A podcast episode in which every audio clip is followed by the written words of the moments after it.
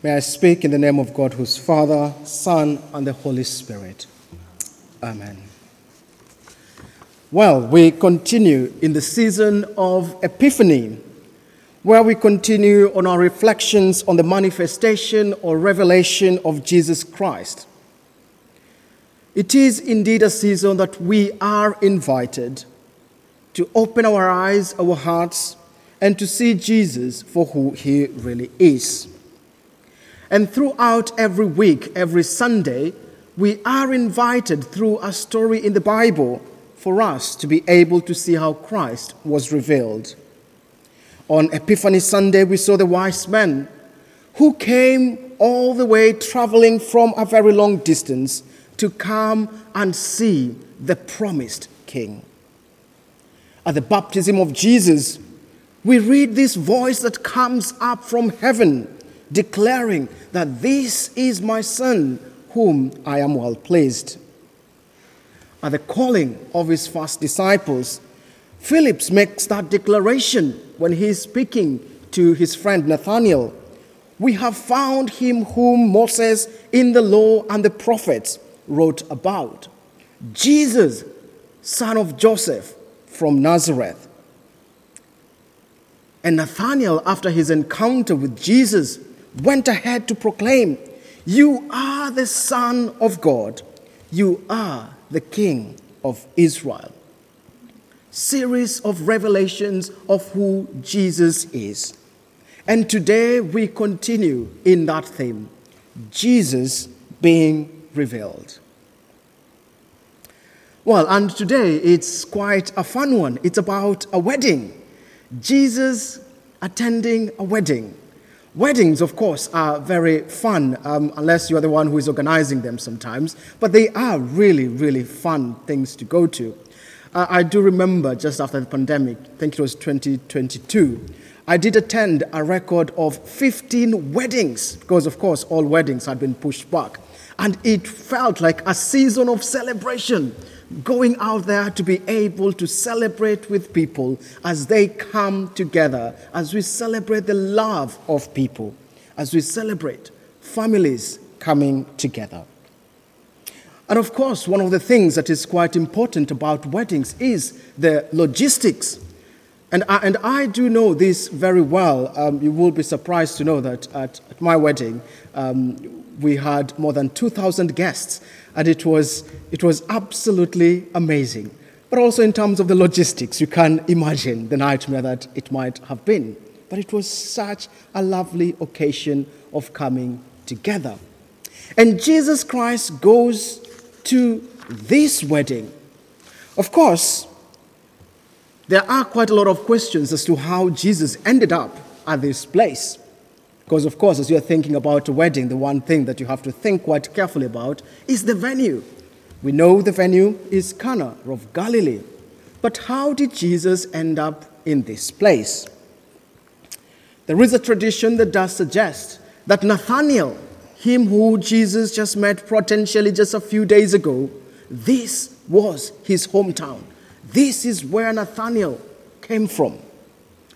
And it might have been that it is through Nathanael that Jesus got the invitation. At this particular time, Jesus was not walking alone, he had his disciples. So Jesus and his disciples had got an invitation to this wedding. There are other traditions that suggest that indeed Mary knew the couple, Mary, the mother of Jesus, and potentially Mary knew the family as well. So it is through that that Jesus got the invitation. But if we were just to step back a little and take it as if it was through Nathanael that Jesus got this invitation, then we see something incredible happening here. Jesus coming to this wedding and performing his first miracle, this great thing that he did at this wedding. But why is that quite significant? If we just sit back and look back at last week's reading. Philip inviting Nathanael to come and see, to come and meet Jesus, to come and meet the one whom Moses and the prophets wrote about, we see that it is out of this invitation by Philip that this couple in Cana of Galilee get a miracle at their wedding. We don't know what would have happened. Maybe the logistics would have been much better at the wedding and the wine would not have run out. But we do see that connection. Philip invites Nathanael. Nathanael invites Jesus to this place. And then a miracle is born at this place. I wonder what our actions of inviting people to come and see, to come and witness Jesus Christ, what impact those invitations might have. Our actions of inviting people to see Jesus, to interact with Jesus, may have lasting and compounding effects, not only just to them, like it had on Nathanael, but also to those who are around them, like this couple who received a miracle simply because Philip invited Nathanael to come and see. But the story does carry on, and um, Mary came and makes Jesus aware that, you know what, there is no wine. People have drunk all the wine. It is finished, it's gone. And Jesus responds in a way that we read in the scriptures, and it is really shocking. Woman, what do we have to do with all this? You know, we are just guests anyway. We've been invited. They knew we were coming, weren't they? We were on the invite list. They knew the number of guests were coming, probably. But something incredible happens. Mary does not respond back to Jesus. She does not argue with her. She does not even say to her, How dare you speak to your mother like that? Or probably look at him and say, Oh, so now because you're walking with a gang of men, so you think now you can be able to talk to your mother like that. She does not respond to him like that. Or maybe she did and John just decided not to record it. We do not know. But as it is, the scriptures that we have today, Mary doesn't seem even to respond to Jesus at all. He just turns to the servants and says to them, do what he tells you. Quite interesting. And of course, we do not know as to why Mary said these words. We do not have much detail about um, Jesus Christ growing up. Probably there was something that had happened home before.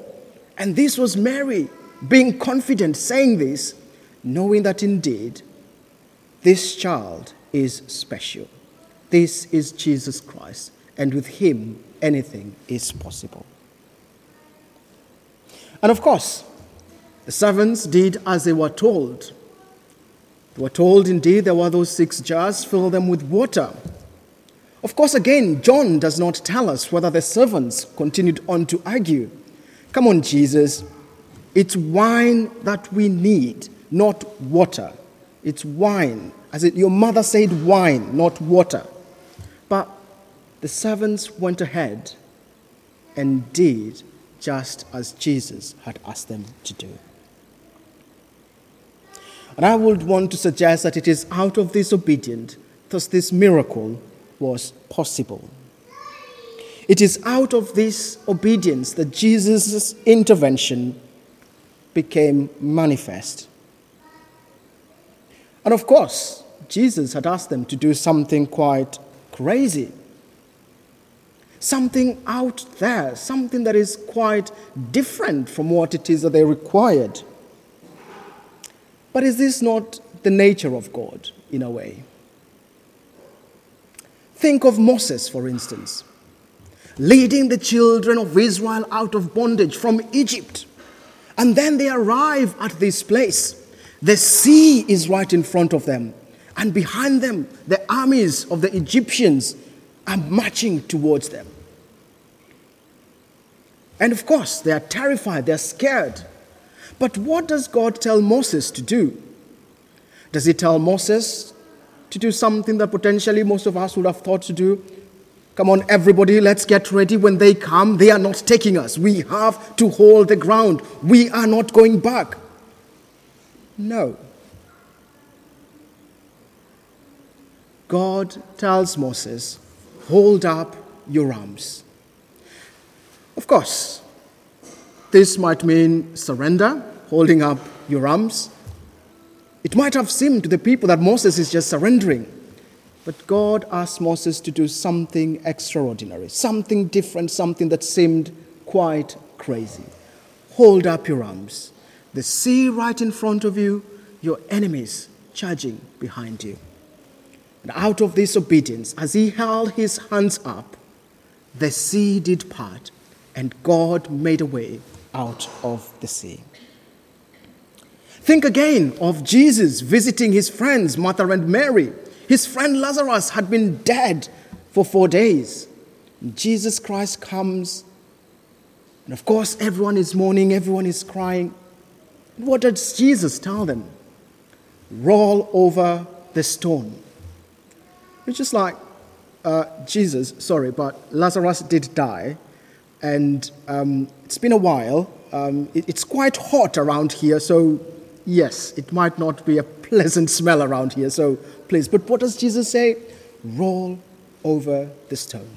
Something very crazy, something extraordinary, something out there.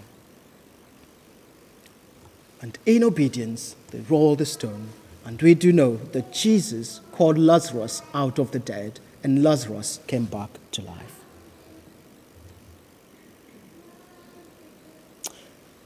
I don't know what God might be telling you today I don't know what it is that Christ might be asking you to do today. It might be seeming irrelevant to whatever it is or wherever it is that you are in life today. It might be crazy. You might be arguing at this particular time God, this has never been done. What will people make of me if I do this? They need wine, and here I am busy filling large jars with water. These people need to be delivered, and here I am lifting up my arms. Lazarus has been dead, and here we are rolling the stone. Might seem crazy, but it is out of this obedience that the intervention of Christ, the intervention of God, is made manifest in our lives. The first miracle of Jesus, his first intervention, was born out of this place of obedience. And out of this, a couple, a family was saved from great shame. Shame that they had put together a wedding without being able to provide everything necessary. But again, of course, we are looking at this passage in light of Epiphany it is not just a story for us to, we can't pick up all those themes. But what does it really mean to us today in this season of Epiphany? Those words that Jesus used to his mother tell us something quite important about Jesus Christ, his revelation, and his manifestation. The phrase that he uses, my hour has not yet come. Of course, this is a phrase that John continually uses in his gospel to signifying that time of the death of our Lord and Savior Jesus Christ.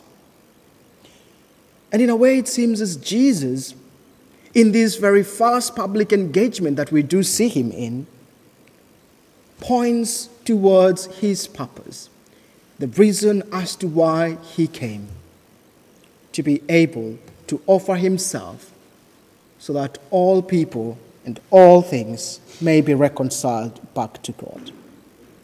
That he may be able to deliver us from shame, just like the couple and the family, the shame of sin and death. And he points forward to his hanging on the cross taking upon all shame and all the curse, so that all people may be delivered. at the very first instance of him being able to do a miracle, he points to his purpose.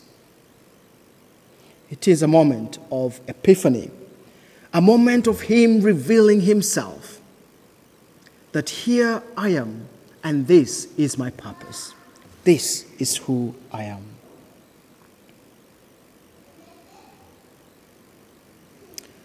And of course, the conclusion of the gospel reading today does tell us to this that Jesus did this, the first of his sign, in Cana of Galilee and revealed his glory. All this was not just a cool party trick that Jesus pulled. It was him revealing his purpose, revealing his glory, revealing who he was being able to show people that I have come that I may take that shame away. I do find it quite interesting because, of course, um, as we read the Bible, of course, there is the verses that we have today in the gospel reading for us to be able to read. But if you look at verse number 12 of John chapter 2, it's a very, very interesting verse it does say that after this, after this great miracle, Jesus, his mother, his brother, and the disciples left. We're not told whether he was able to sit around to have a glass of wine or something, but after this miracle, he just left. He's just done what he was there to do. And potentially, just as it happened when he resurrected, he just left his disciples and ascended up into heaven. It is quite incredible what Jesus came to do. It is quite incredible how he was very focused. And it is for that reason that even as he began his public ministry, he was very deliberate to point people towards his purpose and his destiny. And of course, next week, as we will be reflecting on the final Sunday in Epiphany, there are some words that are really used as we pray. That now we turn our focus from the crib to the cross.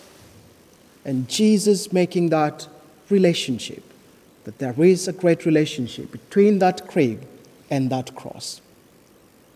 And that is a moment of epiphany. Jesus revealing why he's here. So, in conclusion, think about Philip's invitation to Nathanael. Think about how that brought change and helped a young couple and their family. Think about how your invitation to someone to see Christ, to interact with Christ, may bring change. Think about the servants and the words that Mary used. Whatever it is that he tells you to do, do it. Think about what crazy, out of the box things that God might be asking you to do. Think about how, in that obedience, his intervention may be made manifest. Think about how Jesus, even at his very first public engagement, pointed people to the reason and the purpose as to why he came to take away our shame. Amen.